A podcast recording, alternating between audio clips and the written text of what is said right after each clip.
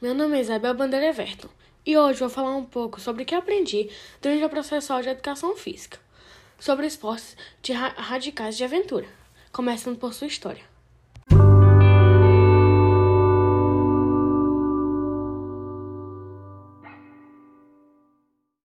A origem desses esportes radicais de aventura surgiu no final da década de 80 e no início da década de 90, quando viraram moda os esportes que os adultos, somente os adultos, praticavam, pois não existia equipamento apropriado para as crianças aventurarem também.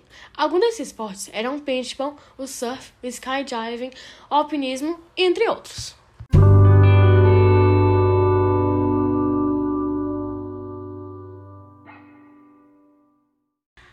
Muitas pessoas podem achar que esportes radicais de aventura são a mesma coisa, mas possuem suas pequenas diferenças.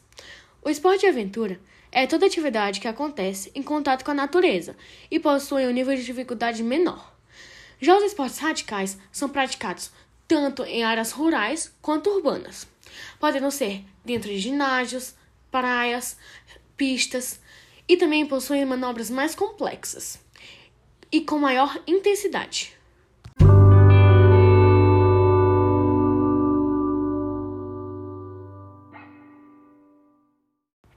Esses esportes possuem diferentes tipos e classificações, alguns sendo corridas de aventura, escaladas que podem acontecer na rocha ou no gelo, mergulhos, paraquedismo, entre outros.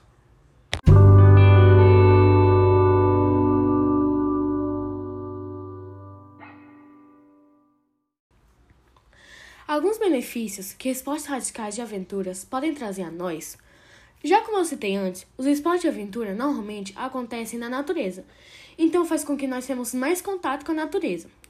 Além de atrapalhar a paciência, melhorar o humor, reduzir a, a ansiedade, ajudar na sociabilidade, melhorar o preparo físico e também ajudar a superar o sedentarismo.